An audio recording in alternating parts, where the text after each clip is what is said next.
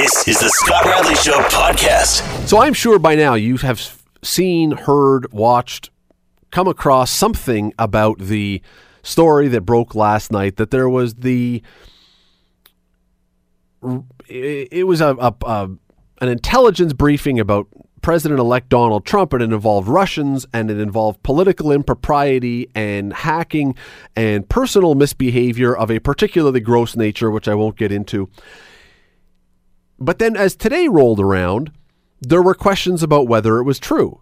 It seemed as though some of it was discredited, but what part was discredited? We don't really know, and that's really the problem about this whole story.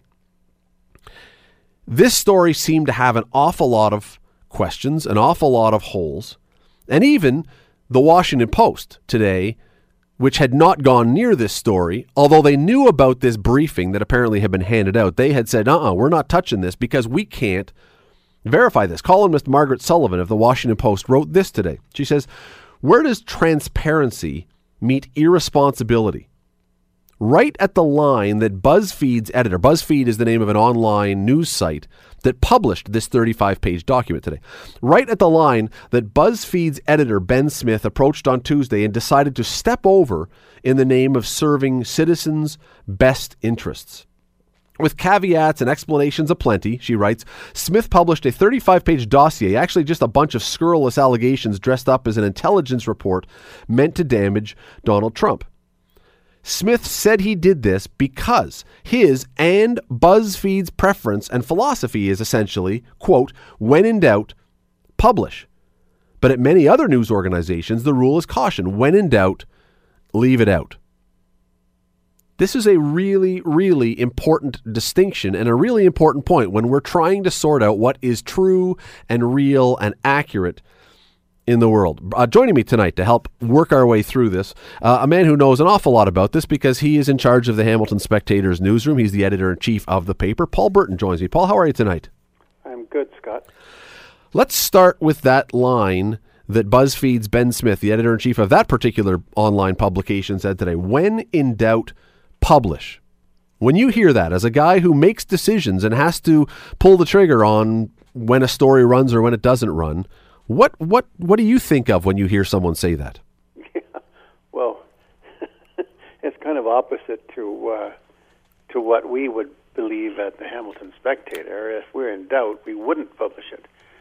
Um, we have published things that we haven't been um, absolutely sure of, but we've been uh, reassured or um, convinced or persuaded that. Uh, even though we haven't maybe got the um, proof that they are reasonably um, uh, realistic uh, depictions of the truth.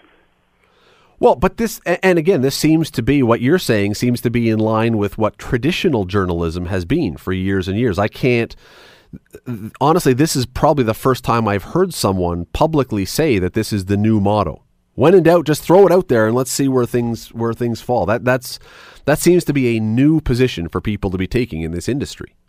Well, I think that uh, everything about the industry is changing, and BuzzFeed is a rather new organization and a very successful one, uh, as I understand it.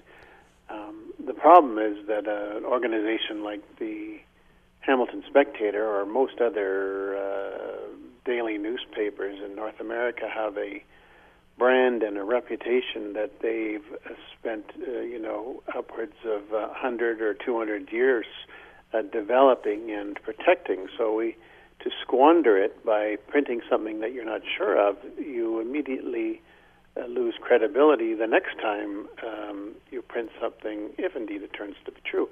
If you uh, have gambled correctly and it turns out to be true, well, maybe maybe it, maybe it helps your brand. I'm not sure, but I would I would not be sleeping well if I had published something I wasn't. Um, well, I mean, uh, uh, to to be perfectly fair, editors don't sleep well regularly, but, but um, I would really not be sleeping well if I I didn't have any more evidence than uh, than they appear to have. Okay, so what we're talking about, though, Paul, is really between this is the, as I'll use the word traditional or the legacy journalism, the newspapers and T V stations, radio stations, and now the online. But I, I'm looking at this today, And I got to be honest with you, even if BuzzFeed has this one thousand percent wrong, if this thing is an entire hoax, what's the downside to them? And you could say, well, it's their credibility, but I'm finding it hard to believe that even if their credibility is completely shot, people will not go back to that website if the headline is enticing enough or if the thing is shocking enough, then you go, oh, okay, click. Yeah, well, uh, if that's true, and I'm not denying that it might be, it's a really sad comment on...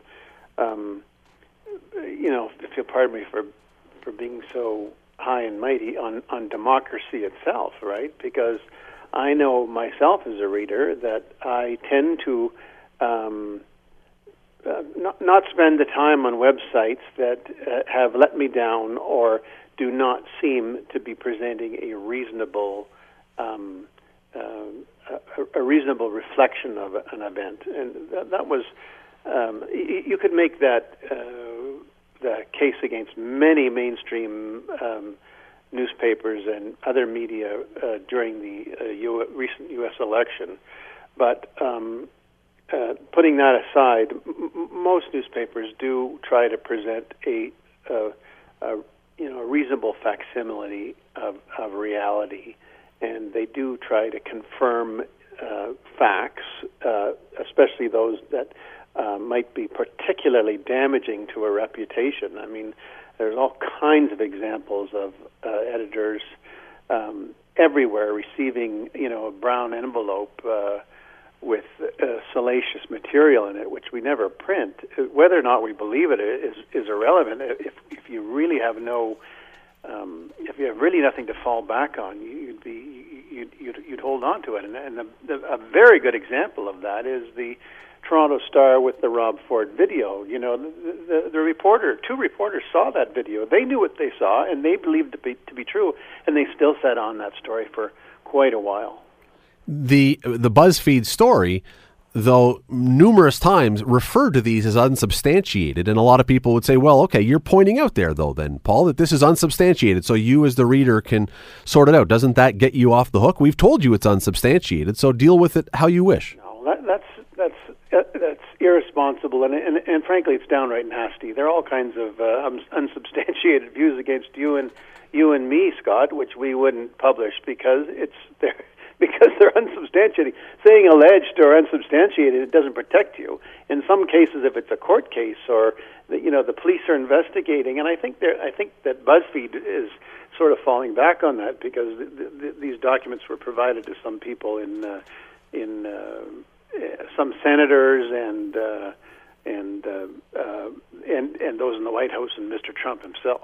Yeah. So if everybody has it, well, you know, everybody knows already. So here it is. Yeah. Is there a difference? Let's say this, and we don't know. And again, this comes back to the problem with this whole story. We because of this now, we have no idea if this is true or not. But if this thing were to turn out to be a hoax entirely, is there a difference between? Uh, an error, a, a common reporting error and this, or is there a distinction between those two things? Because newspapers and, and T V stations and radio stations, they make errors. Well, this is more than an error, right? This is a, this is a, this is a, a, a terrible mistake and a, and a miscarriage of, of good journalism. Even if it turns out to be true, even if it turned out to be true, They, they, they, they wouldn't get any. They wouldn't. Other media would not forgive them for it. They would still say, "Well, you should have, you should have, ver- you should have done more to verify that without, without just sort of marching ahead with it." And, and what is the rush anyway? And and you know, sometimes there might be a big story. Uh, you know, lives might be on the line, or you know, there might be all kinds of reasons which editors think about when they're thinking, "Why would, uh, why would I publish this?" Well, there are, there aren't very many good reasons to publish this story. Well, why would you publish it quickly? I guess the, the only answer I can think of that makes any sense whatsoever, and it doesn't defend it, would be you're in the clickbait business. That your your website and your business model and everything else you have is dependent on the number of people who will click on the story, and so the more outrageous, the better. And if it's true, well, that's even better. Yeah, uh, it, it, it, certainly in the case of Buzz, BuzzFeed, that there's some there, there there's something to be said there. Uh, they appear to be, you know, first of all, we're, we're early days here uh, in the in terms of the clickbait era. I, I think it's already past us. uh, websites are realizing already that readers want a little bit more than just a, a salacious or a sensational headline. They want some. They want stories that deliver as well. Um, so, but um, uh, this this this story is obviously giving more than that, and, and certainly BuzzFeed has done an excellent job uh, among the new media of uh, generating uh, attention and readers.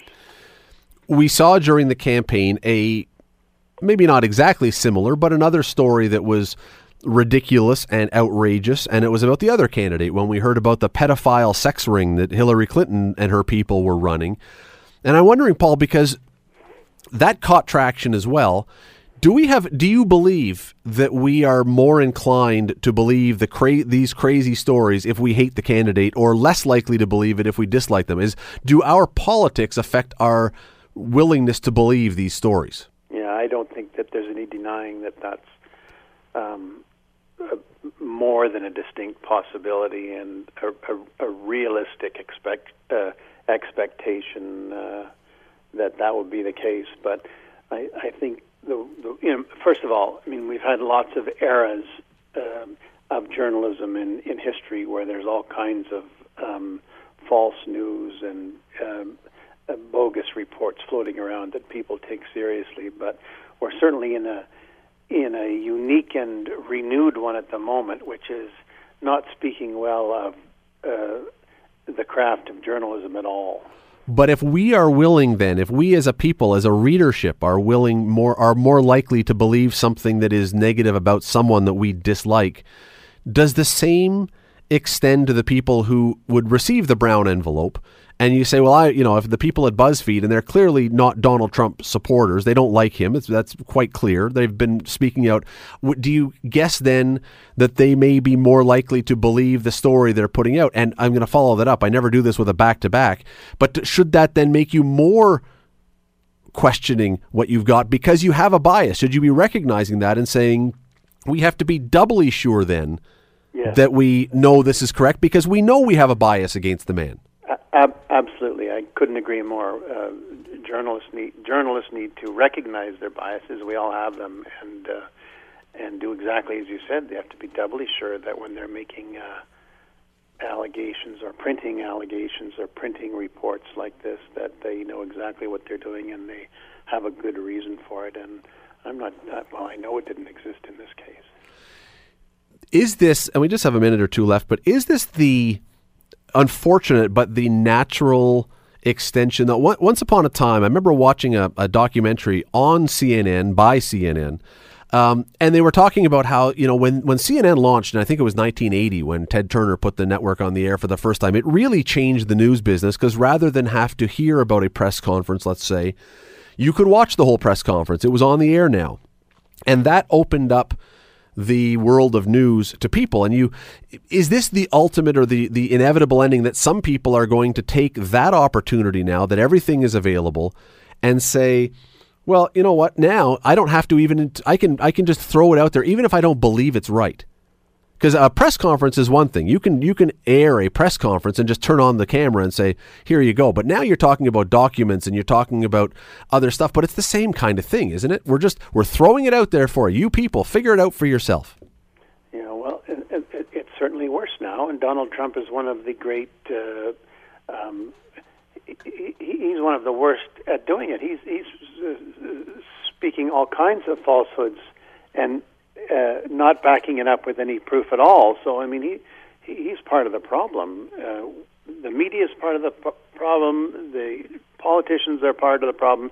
And the the consumers of news are part of the problem. They're demanding this kind of thing. It's uh, well, it's kind of a vicious circle. And so let me put you right on the spot with a question that I don't know that you have an answer to. I don't know if anyone does. And frankly, I, I, I'm probably being unfair to say, to try and keep it reasonably concise. But how in the world then, if I'm a consumer of the news and I follow this story today and I say, I have no idea now whether this is a true story or not, it depends probably on my politics.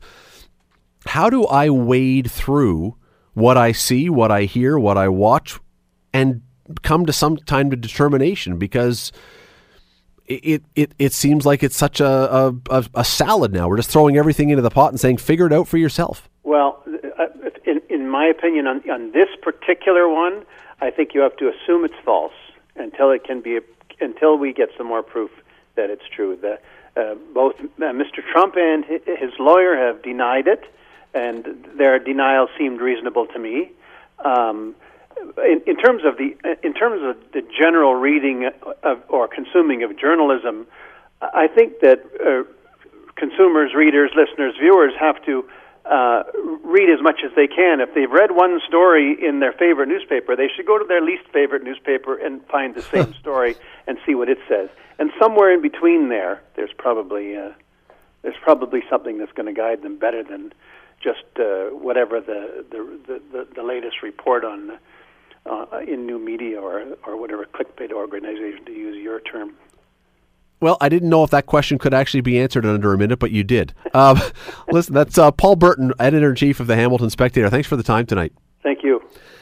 It, it is a it is a mishmash. It is really difficult now because here's a story. Let, let's let's go back just a few years. If what do we want to say? twenty years ago, back into the nineties.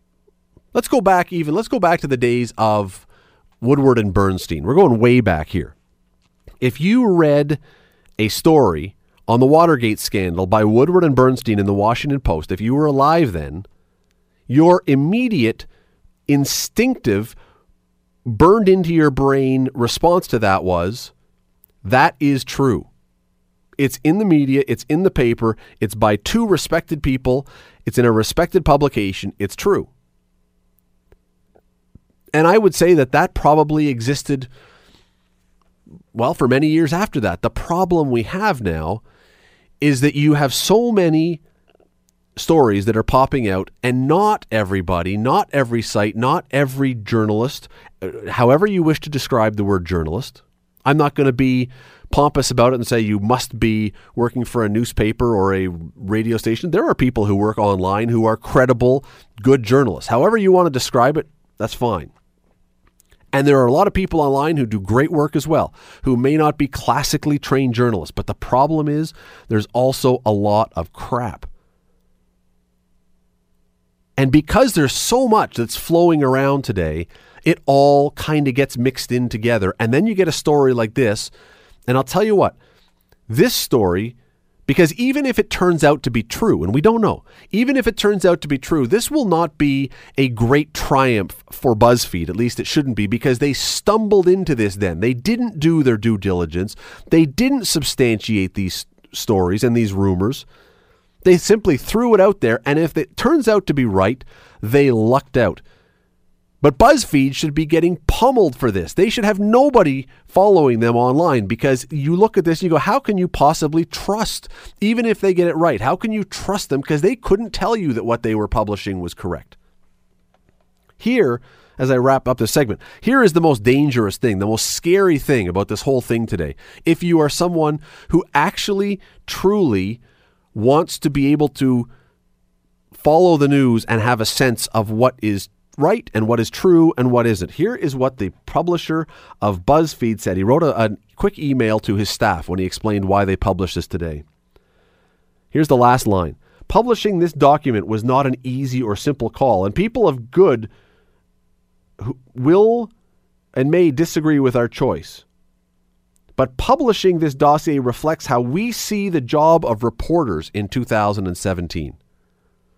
If the job of reporters, no matter who it is, in two thousand seventeen is simply getting something and making no real effort to establish whether it's true or not and throwing it out there for people to sort out, people who don't have an intelligence community behind them. You and I don't have the intelligence background, and I don't mean brains. I mean like spying and C I A and stuff.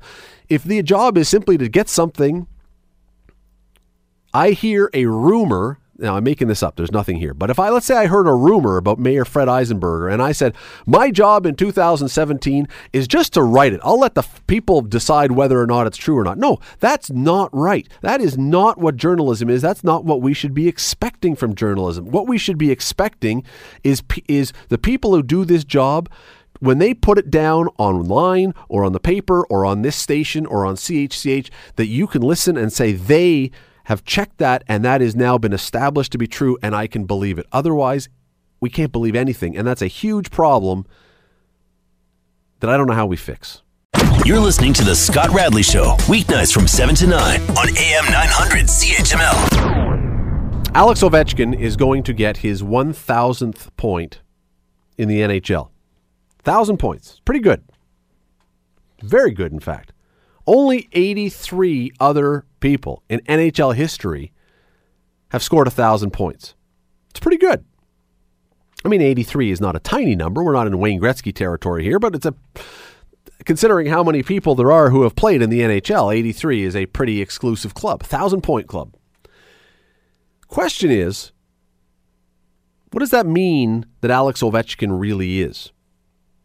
Does that make him one of the all-time greats? Now, I suppose you could say if you're in the top eighty-three, you're one of the greats. Well, okay, we'll, we'll give you that. But I'm talking the real greats, the elite greats, the guys that you talk about as the...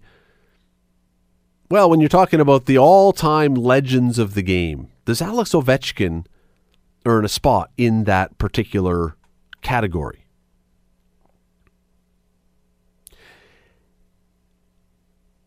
He is unquestionably, we're just waiting to get Bubba O'Neill from C H C H, who's going to join us in just a second. He is unquestionably, I'm talking about now Ovechkin again, not Bubba. He is unquestionably one of the great scorers that we've seen.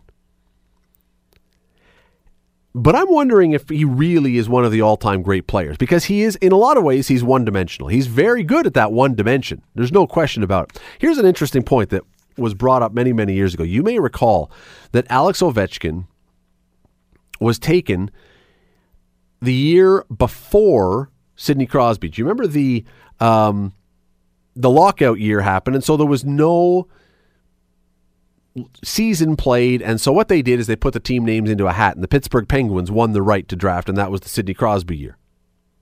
And at the time, the possibility was raised, or someone threw out the idea, and I thought it was a really fun idea. Since there's been no season, let's make the N H L draft way more interesting in the follow-up season when nothing had happened.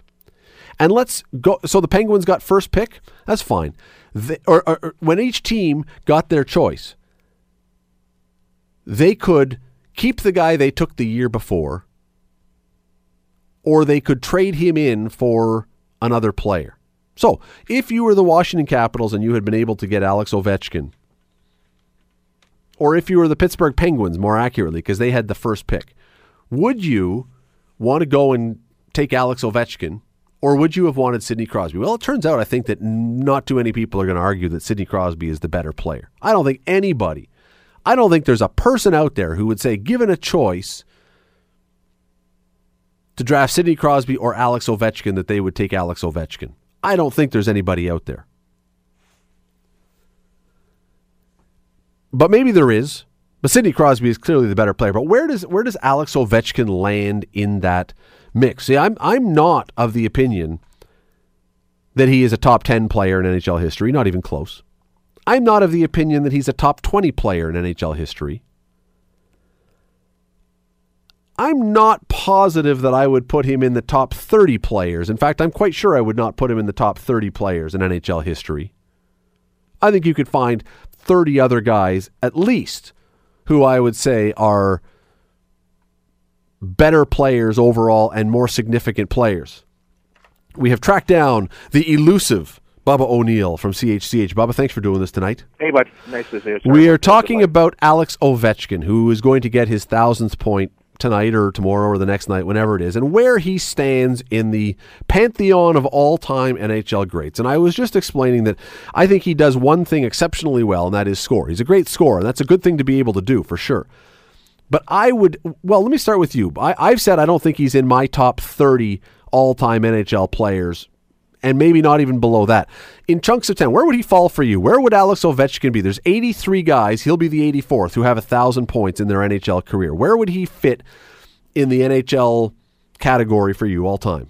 Well, I, I think uh, when it's all said and done, when his career is done, I, I mean, if you kind of track him to where he's been, where how he's been going, and you know, if he plays, we'll say, five more years, Uh, I think he he belongs in the top twenty-five and certainly in the top ten of all all-time Russian players to ever play the game. Yes, so, I'll give you that for sure. I'll give you that. Uh, um, but definitely his scoring prowess is something that, you know, let's be honest. I mean, if you take the numbers right now, he is the, you know, the greatest player of, of, of our generation right now, quite honestly. You put him ahead of Sidney Crosby? Uh, he's the greatest goal scorer of that generation, absolutely. In terms of goal scoring?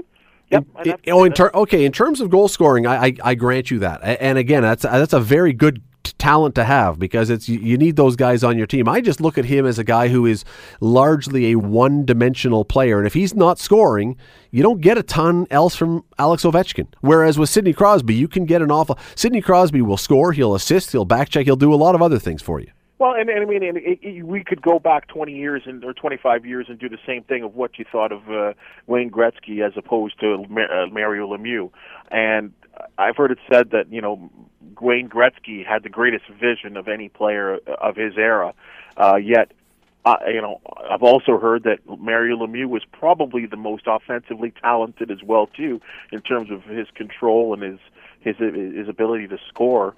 So, I mean, those kind of comparisons will go on and on. They are two different types of player. There is no doubt that Sidney is much more of a complete player, uh, probably has always been a better back checker, plays defense better. But I would say that Ovechkin, over the years, with different coaching, has developed more of a defensive game, not caught up ice floating as much as he used to be at one time. And, yes, he, there was a time where he was completely one-dimensional. But when you're playing with Barry Trotz, it's impossible to be a one-dimensional player. So he's learned to be a, a harder checker. And, and I think when you watch his game, and I've actually had the, the privilege of actually being at a lot of games live when they check into Buffalo and Toronto, that guy throws his weight around as good, as he's as heavy as a hitter as you would, you'd be shocked. I mean, Sidney definitely can throw his weight around too. But Ovechkin's got a big lower body, we'll say, and when he hits you, he can rock you pretty good. Uh, I'm going back here to uh, what year was this now? I'm trying to find it. It's it's um. Oh, I can't, this is this is too old a list. I pulled up the wrong one, so it's not going to be too helpful. I was pulling up the list of the greatest one hundred N H L players um, by the Hockey News. Let me pull up a more current one. This was the one that was done that you and I chatted about, I think. Uh, A week or so ago, as soon as my computer will load, because I, as I say, I pulled up the wrong one, so that did, you know, was not too helpful. Note, Scott, can, I, can, can you believe what a what a, a scaredy cat move the National Hockey League has made by coming up with this splendid one hundred best player list and not even and not even having the guts to rank them? I don't well, like you that know, at all. They, I agree with you, but the N H L is. is the company. The N H L doesn't want to make someone upset. And so I'm I'm with you. I, that, of course they should have ranked them. But then if they rank them, if the N H L ranks them, then, you know, and you make Wayne Gretzky number two and he's just rejoined the league and you've now said he's not the best and everyone else or Bobby Orr. I mean, it's a no-win for the N H L. I, I mean, listen, I think we should. I think I we mean, should. The, the N B A had no problem doing it. As long as you have credible people, credible reporters, maybe even general managers, maybe even coaches, to make up a list like that. I mean, I, I just, and I think it does nothing but create discussion. I think it's fun. And, and, and I, I was I was stunned that the N H L went this route. I, I find it very highly. I mean, I, I don't even care for the list, quite honestly, because I mean, to me, it's like it, it's like okay, yeah, I could have easily just grabbed a, uh, fifty players or one hundred players and said, yeah, these are the best players. Well, and and even if you had done, you know what they could have done if they were too afraid of insulting or offending anyone to do the list in exact numbers. You could do top ten, next ten. You know, whatever. You could tier one, tier two, however you wanted to do it. There were ways that you could have you could have picked the the uh, the t- call it the top ten, the terrific ten, the whatever else, who are the Mount Rushmore of the N H L. And then, okay, if you don't want to distinguish between who's whatever, then fine. But then you know what's going to happen? Then the person who's number eleven might be bent out of shape. That's I, all right. That's fun. That's and, discussion. And I I agree with you. And I think, but I just look at the N H L and I think, what does the N H L actually do in any particular place that wants to ruffle feathers? Show me where the N H L is interested in ruffling feathers, with the exception of continuing to tell Hamilton to screw off. Oh, well, Other yeah, than exactly. that, and, and telling Quebec City that yeah. that uh, you're not, you're up next. Other than that, th- but it, when it comes down to uh, when it comes down to you know other things, they don't want to ever ruffle feathers. By the way, got a tweet here saying I'm a Crosby homer. I should watch Ovechkin play a few times. Hey, listen, Ovechkin's not a bad player. I'm not arguing Ovechkin's a bad player by any stretch. I'm simply saying, would I put him in my top thirty all time for N H L history? No. No, because of his one-dimensional, a great dimension.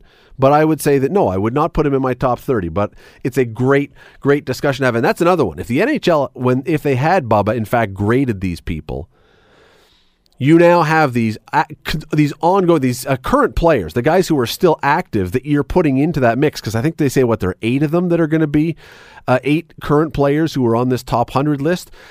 You are now insulting teams. You're now insulting fan bases because they'll believe something different. The N H L does not like to rock boat, the rock the boat, and affect people's ability to spend money. Well, they would rather just say, "Here's our best eight. Now here's their jerseys that are for sale. Go get them." We're not going to tell you which is which, though. Well, and, and there's a list of those players that, that are not on this list that just just blow me away of active players. And you know what? I'm going to ruffle feathers my uh, uh, right here. There are players on that list that have played in you know in a in a time long gone in the National Hockey League that could not hold the jock straps of some of the players that are on this list that are, are, are present players right now. And I know that there's different equipment. The game has changed. Um, oh, yeah, if you watch the old black and white things on E S P N Classic, the old games, honestly, men's league games now at Shadok Arena are better than the play at, the, at, the, at that level of play. It was a different different game, but relative to the competition, sure, those were the best players. Sure. I, who is it? I, I was hearing a discussion today, and that you know, the fact that Drew Doughty wasn't on the list and Newsy Lalonde was on the list. I was a huge Newsy fan back in the day. I loved Newsy. How about Shorty Green? Hamilton, hold the Hamilton Tiger. I, you know, I, Shorty, I had Shorty's original shirt, the old Hamilton. No, I didn't. Uh, let's blow through this really quickly because uh, we've just got a couple of minutes. Um, we're roughly at the halfway point of the N H L season. Who's the M V P right now? McDavid, Crosby, Kane, Price, Bobrovsky. Who do, who do you like? Well, I, I got it down between three guys, and that's uh, probably Bobrovsky because he's been a heavy player. Co- Columbus, who expected this? But it, a lot of it is his goaltending. They have a very young team that have improved immensely over last season. But last year, Bobrovsky was not healthy. This year, he is. He's providing unbelievable goaltending, leads the league in victories. I put him ahead of Carey Price right now. Um, I, I can't not pick Sidney Crosby.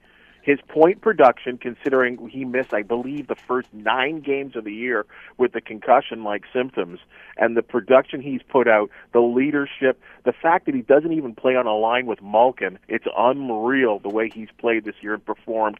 Um, you talk about being a good two-way player. He certainly does that with the coaching staff, uh, and he's a great leader as well, too. And I, right behind him is Connor McDavid, who has turned around the fortunes of that club. Uh, the Oilers are possibly in, in in line for a playoff appearance for the first time in many, many years, and he's just one of those generational players that uh, uh, we've only seen the big, the beginning of how good this guy can be. So I'm going to just skip the next question, which was going to be best goalie, because you already answered it, and I agree with you. Bobrovsky has been the best goalie in the hockey right now, ahead of Price, ahead of Holtby, ahead of Dubnik. By the way, two of those guys played in Hamilton. Um, Rookie of the year, and here is the and, and I think it's reasonably easy. It's it's be, it's likely between two guys. It's Laine or Matthews, and now that Laine is hurt, it'll probably be Matthews, who, if he continues, he'll run away with it.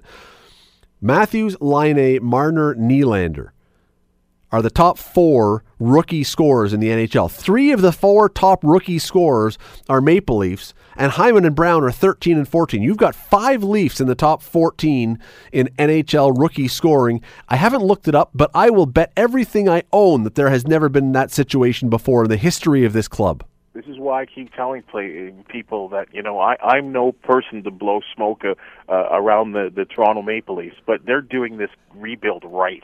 Um, they had a, a year of waste last year with like guys like P A Parento, and I could go on and on. I mean, remember the last year's disaster, and they were able to sell and acquire draft picks over the last three years. And Lou Lamoriello and his boys and Babcock are doing this right, and that's why you have this this swelling of of of young players that are all fantastic, all understand what it's like to wear the Toronto Maple Leaf jersey, respect it, and are going to be part of this turnaround. And this is why, I'm, I mean, everyone's talking the P word, playoffs this year. I don't want it to happen. I, you shouldn't want it to happen. This is only year, officially year two. This team, I don't, I'm not saying should bottom out, but if they can be twenty points better than they were last year, it's a good thing. And if they can finish probably twelfth or thirteenth or maybe even eleventh, get another solid draft pick, I still think they are a, a, a they're they're a a solid number one defenseman away from being that playoff team that we haven't seen. We've seen once in the last uh, how many years uh, that crazy year where they played Boston. They still need to continue growing, and I and seeing Auston Matthews again, just like I said with Connor McDavid. The guy's unbelievable, and he's just going to get better. And in terms of that comparison to Laine, I think it's I think he wins Rookie of the Year. Reason why? It is easier for a rookie to enter the National Hockey League as a winger than a center. And the responsibilities of Auston Matthews are much more than Patrick Laine, who yeah. could be your next Ovechkin. Uh, by the way, Auston Matthews has more goals than Ovechkin today. And second thing, you threw me for a loop there, because when you said the P word on a day like today with the political news from the States, I'm glad or, I'm glad you decided not to go down that road when you talked about the P word. You really had me thinking you were heading in a wrong direction there. Bubba O'Neill, C H C H, thanks for the time tonight. Appreciate it. Anytime. What a pleasure. You're listening to The Scott Radley Show, weeknights from seven to nine on A M nine hundred C H M L. Ten years ago this month, Steve Jobs, formerly of Apple, the guy who was in charge, you know, with the jeans and the black turtleneck, introduced something, got up on stage, and, you know, he does those Apple product things, got up on stage and introduced something that has either become the greatest gift to the world or the biggest curse to the world. I'm not sure which one it is yet. I, I, I go back and forth on this one. A decade ago this month, he introduced the iPhone. In his words, here is how he described it at that, at that event. It's a widescreen iPod with touch controls, a revolutionary mobile phone, and a breakthrough internet connections device. It has definitely changed us. That device has definitely changed us. It's changed the world. It's changed how we communicate. It has changed a lot of stuff. The question, as I go back to it, is, is this for the better? Is this for the worse? Let me bring on a guy who you hear usually on this station with Bill Kelly Fridays at eleven thirty when he does something called Tech Talk. And I haven't had him on before because I don't like to poach Bill's guests, but I did tonight because there's nobody better to discuss technology and other things like this. Adam Oldfield joins me now. Adam, how are you tonight? I'm doing awesome. How are you doing, Scott? I'm doing very well, thank you. Um, you. I was in filling in for Bill the other day. You came in here. I think you had an iPhone. I think you had about seven iPhones. It was a, you, you carry around this bank of technology wherever you go. But let's let's start from the very beginning, because I know you know this device very well. We all do now. This is technologically, the iPhone remains, even today, num- a number, what is it now, seven different versions later, a remarkable, remarkable, groundbreaking piece of technology, does it not? Uh, absolutely. I mean, I would not doubt or put anything negative against the iPhone. And as I said with Bill Kelly on many times, I know he's a big Apple lover, and God bless him for that. And I, I and I, I can honestly say I owned the very first generation of the iPhone. I remember uh, I was in the States in my office down in Philadelphia, and it was a big craze. I got the first iPhone two G, and it was on the A T and T network. And there was a couple things that made it really unique, and that was the fact that they had the first completely unlimited data plan. Now, we're going back on the first unlimited data plan going in two thousand seven. I mean, we know what data plans cost today. Well, take a look at what an iPhone was in two thousand seven on A T and T. Now, it was on the two G network. Now, to give people perspective here, you would probably know that, Scott. A two G network is equal to trying to download a one megabyte email in five minutes. It's, it's back to the old days of the dial-up internet. It made dial-up look like high speed. it, made, it, it, it made you feel like a twenty-four hundred baud modem was, was running on cable. So, I mean, I remember getting this phone thinking, oh, my God, I've got unlimited data. And I drove from uh, when my office in Philadelphia, when I got my car with my first iPhone driving from uh, Hamilton to Philadelphia, I thought I can now easily, uh, and again, this is back before texting and, and driving was illegal, I was driving thinking I'm going to be able to email, I'll be able to uh, uh, be completely mobile, and what was ironic was I was not able to do squat on this thing. I think I drove from New York or from Niagara Falls to Syracuse, and I downloaded three emails. And I remember thinking to myself, this unlimited is garbage. Who came up with this? So anyway, that was the first iPhone in two thousand seven. And again, I remember having a BlackBerry in Canada. Remember BlackBerry? Do you remember that phone? Oh, I, I was. Yeah, I'm vaguely familiar with their work. It, it, So, I mean, uh, the BlackBerry, uh, you know, was at the time, Vasily, who was one of the C E Os, commented uh, around your around the time which you were just commenting on, on Mister Jobs' uh, revelation about the phone. The iPhone was so minimal. If you really want to look at the minimalness of what the first iPhone was able to do, I mean, I remember thinking to myself, going home, can't wait to get back on my BlackBerry. And it had, uh, for example, here's one of the features people probably take for granted today, and I remember getting my first iPhone. When you wanted to schedule an appointment with someone in the original iPhone, you were not able to actually attach anybody's email address. So if you wanted to say, hey, Scott, let's get a, let's get on and talk tech at eight o'clock, sure, I'll send you an invite. You couldn't do that on the original iPhone. It was very manual. You had to go to your calendar, type in the person's name, the address, and then go to your email, enter their information, and then email them separately. That's crazy. Nobody. And, and yet, Adam, it was so cool because it, it, we had the BlackBerrys before. Absolutely, we knew what those were. By, you could type into them and everything. But this was it. Was, the, the screen was pretty, and it was it was just touch sensitive, and there were apps. I mean, these new app things. I mean, there was a lot of stuff on this that whether or not at that moment it was better than BlackBerry, boy, it sure looked cooler than BlackBerry at that moment. You know, what made it really cool was the fact that I the iPod was really revolutionary. I mean, the iPod had only been three years old, not even. And so, you know, we went from this wild dirt, uh, uh, turnstile look or feel from the iPod into this now really cool, simple, easy, functional phone. And I think what really blew the people's socks off, or at least it did mine, was, wait a minute, the screen has a keyboard? I'm going to type on the screen? That was what really brought the iPhone to a level which we could look at and go, wow, what is so revolutionary? It had one button, and it also had the ability to type on a keyboard on a screen. That was really what I think revolutionized the whole momentum, because from there we saw the Android start to take uh, a foothold. Then we started to see other uh, aspects of, of the revolution of the smartphone growing. But really, I mean, uh, I think when we see what was it about the iPhone that really we loved, it was a one button, one button, that's all it took. On the BlackBerry, there was four buttons to try and maneuver a menu. And, and somehow Apple really took simplifying. And, re- and you can really see in the craftsmanship what Steve Jobs was able to do. He did it with the Apple, um, with the with the computer. Again, if we all remember the mouse having like literally no button, there was only one button on a mouse. He he really simplified it, and he did it with the iPhone in two thousand seven. And you you you touched on it though. He. Basically, by doing this, he launched a whole new industry because all the all the other companies then, BlackBerry was there, but this got all the other companies scrambling to come up with something that was comparable, and even more than that, because every company was quickly able to put something together.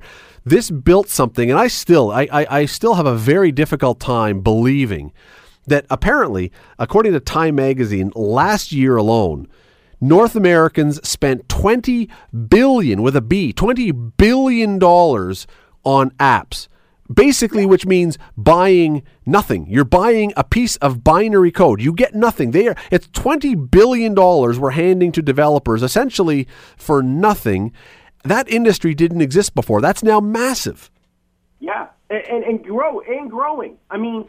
Continuing today, one, it's funny, I was just speaking about this with a client this morning about where where we've gone with, with app development. And in, when you look at it in two thousand seven, there was less than, I think they said they launched with less than five thousand apps.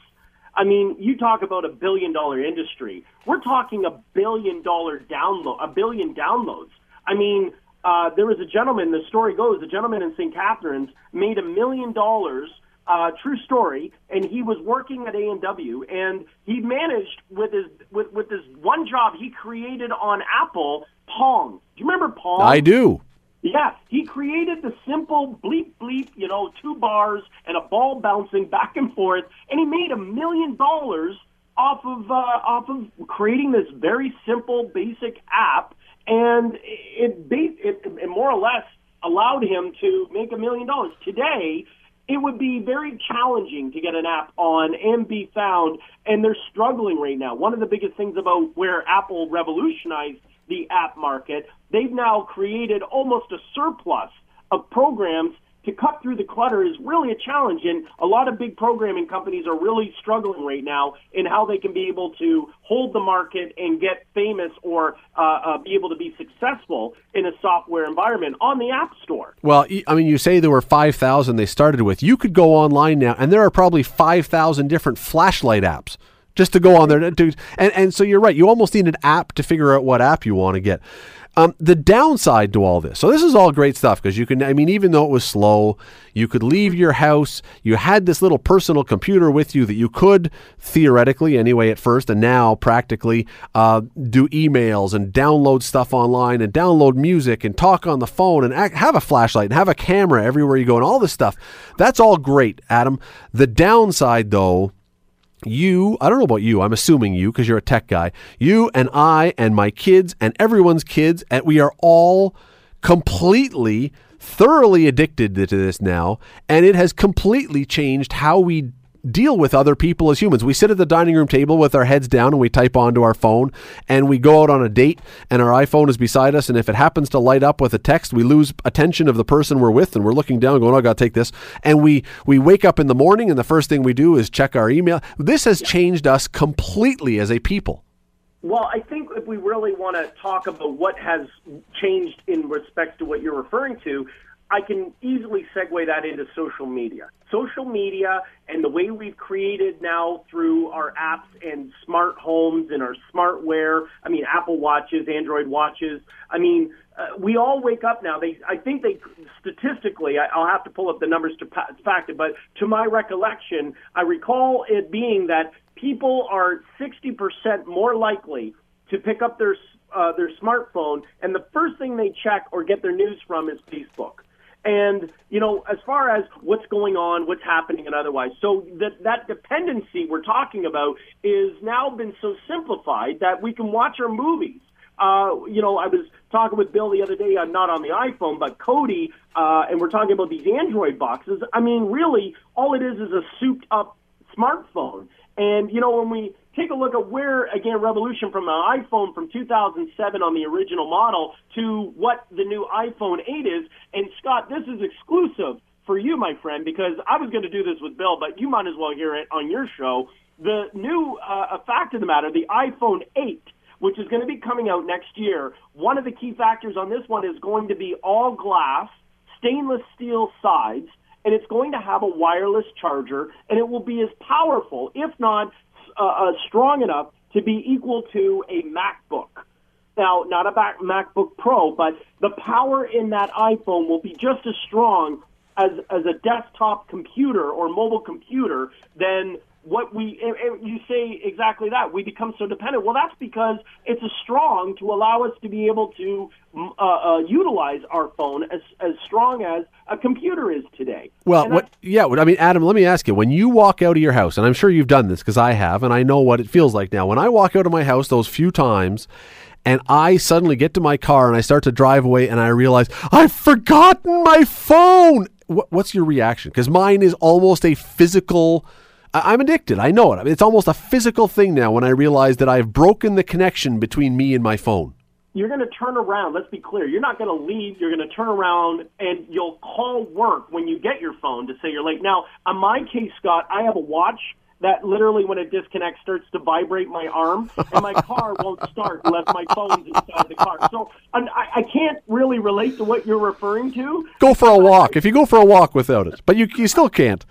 Yeah, yeah. I, I, I always I, I have the ability to be able to tell me. Now, I even have it to the fact of where did I put my phone? Now I, I, I can sign in and see, oh, good, it's still within the house. And by the way, all smartphones have that ability to track and monitor where and what your phone is doing and where it's located and everything else, right? So, you know, when we when we take a look at where we've gone in the world in respects to our smartphones and what they're doing for us, even to this day, I mean, we can see that they're becoming literally mobile. Uh, well, I think we talked about this uh, on Bill Kelly one time. In the United States, they've actually warranted, you need a warrant to be able to to confiscate someone's phone. And that's why they say you need to put a code or a, a, a security, uh, uh, your fingerprint. The new iris scanners are going to be very factor in the new future, but you need a warrant to be able to access someone's phone. We have so much of our lives integrated in it. It's oh, yeah. Everyone, where it's going, what it's doing. I mean, really, when you think Google Maps compared to, well, Google Maps didn't even really exist back when the first iPhone came out. So Google Maps to this day knows where and anticipates how long it will take you to get somewhere. We'll tell you the traffic. And it's your mobile G P S system. Back in two thousand seven, you needed a G P S in addition to your phone. Today... Well, yeah, it's... Adam, it's killed, uh, while it's built industries, while it's built the apps and everything, it's killed... The the phone, the camera business has to be seriously hurting because of iPhones and smartphones. The G P S business that was seemed like it was going great guns has to be hurt. The individual, not the ones built into your car, but the ones you would attach to your car, because you now have Google Maps. There's a bunch of different businesses that have probably been just kicked in the stomach by the iPhone and other smartphones because it's killed those off. Well, it, it, you you've hit it perfectly. You're right. I mean, in two thousand seven, we were still developing film. Yeah, you were. You, I mean, really, we were taking, there was high-end digital cameras, and we would still go to Walmart and develop your film. And it only it was only a matter till, uh, I mean, Kodak only really hit a financial struggle in two thousand nine. Kodak, the number one, you know? And, and really, to this day, we can see that where the camera is now being compared to a Canon or otherwise, um, you know, and, and I know photographers that are very much in tune, there is a very significant difference between a, a smartphone camera to what you can actually have a high-powered professional photographer. Um, you know, the, the key thing is, though, for the average general user, I mean, well, I mean, right now, by the way, you know, Scott, I'm using my cell phones to be in my iPad, and I'm, you know, we're, we're speaking live on nine hundred C H M L. We're also live on Facebook. I mean, these are little mobile camera systems now, right? So when you take a look at what the power of what they've been able to do is, hey, it can take a picture. Uh, and again, just as a side note, the original smartphone, we're talking about iPhones and the revolutionary, they didn't even have a camera on the, on the original iPhone to be able to do film. They could take a picture, but they weren't originally able to actually have a camera inside and take a picture or a, a full video. You could only take stills, uh, quick, low-res uh, pictures. That, that was about the extent of it. Right? That's because they weren't thick enough to put the film inside yet. Just before, we got about a minute left here, Adam, but here's the weird thing to me about this, and maybe it's not weird, I don't know, maybe I've just become so used to advances that yep. since th- this was an absolutely earth-shattering thing that happened, and again, the, the the original ones were rudimentary by comparison, but they were it was still a really transformative yep. kind of piece of technology. But since then, we've got the iPads, which are basically larger versions of the iPhone, minus the phone part in a lot of cases. We've got the Apple T V, which is really big versions of it.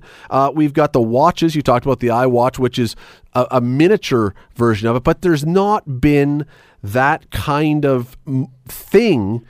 There's been a, a, a in, incremental growth in it, but there's not been that development, that invention of that thing that would match this on the level of things that have changed our planet. We're in, it seems like we're in a bit of a pause as far as waiting for that next dynamic, amazing thing that will appear. Why is that? Uh, well, I think what we've done, again, to talk about a phenomenon in respects to, we knew that smartphones were already successful. BlackBerry was very successful at that mark. What are we missing in respects to, well, that revolution or that, I think what you're referring to is that that product that has really taken it to a new level. And again, like you mentioned, the iPad came out. It was a phenomenon. It was it was a it was a kick. Uh, it was something of which we could all connect with and, and, and relate to. Really, we just still have to per- we have to perfect it. And obviously, uh, with all due respect to Samsung, they haven't been able to master that. With the Note seven's uh, catastrophe that happened a year ago, I think what we're going to see is, and, and by the way, it's coming next year, we're going to see that with the new Note eight, the S eight, and the iPhone eight. They're going to become, the next revolutionary point is going to be the phone will replace the desktop computer. And I think we're going to see four K, uh, four thousand resolution, which is going to be almost depth and almost Blu-ray quality in our smartphones. We're only going to see them get better with the hardware itself. And I think to tribute the man that actually, which we started this segment, Steve Jobs, he had a vision that was really taking the risk of which we as consumers, we always wanted it, thought of it, and we wanted simplicity to really sim- make it work for us. I think what we need is someone like him to be able to come up with something that we can actually go, yes, we would love to see that. We would want that. And I believe right now we're having a very big struggle with the key companies in the market to be able to do that. I hope that we can see it with Apple, but I really don't know if Cook is the guy to be able to do that. I, I await the invention by Adam Oldfield that will change the world as we know it. It is coming. I have yet to be able to announce it, but I assure you it is coming, and it's not going to be too long before you hear about it. I'm actually excited. I will have something that is uniquely ours, made in Hamilton by my company, and I will be making an announcement in the next couple weeks on that. Well, perfect. And you can hear Adam every Friday, eleven thirty, Tech Talk with Bill Kelly. Adam, really appreciate the time today. Thanks for doing this. Awesome. Thanks, Scott. I appreciate it. I, I, I'm not making it up. I, I wish I was. I truly wish that I did not have that connect now to my phone where I walk out of the house and I realize it's not with me and I almost feel like something is missing. I wish that that was not the case, but I do. And I bet you that a lot of you, if you're being absolutely truthful, do as well. Not everybody. But for many of you, I'm betting that if you walk out, there is a physical clenching when you realize that you are separated from your communications device. Something I got to work on. I should have made a New Year's resolution, even though I don't do those. That would have been a good one. Break the habit somehow. I just don't know how. Steve Jobs, you won. I, you, you have made me an addict. You win. I, I, I'm going to work on it, but you win. You got me. The Scott Radley Show, weeknights from seven to nine on A M nine hundred. A M nine hundred C H M L.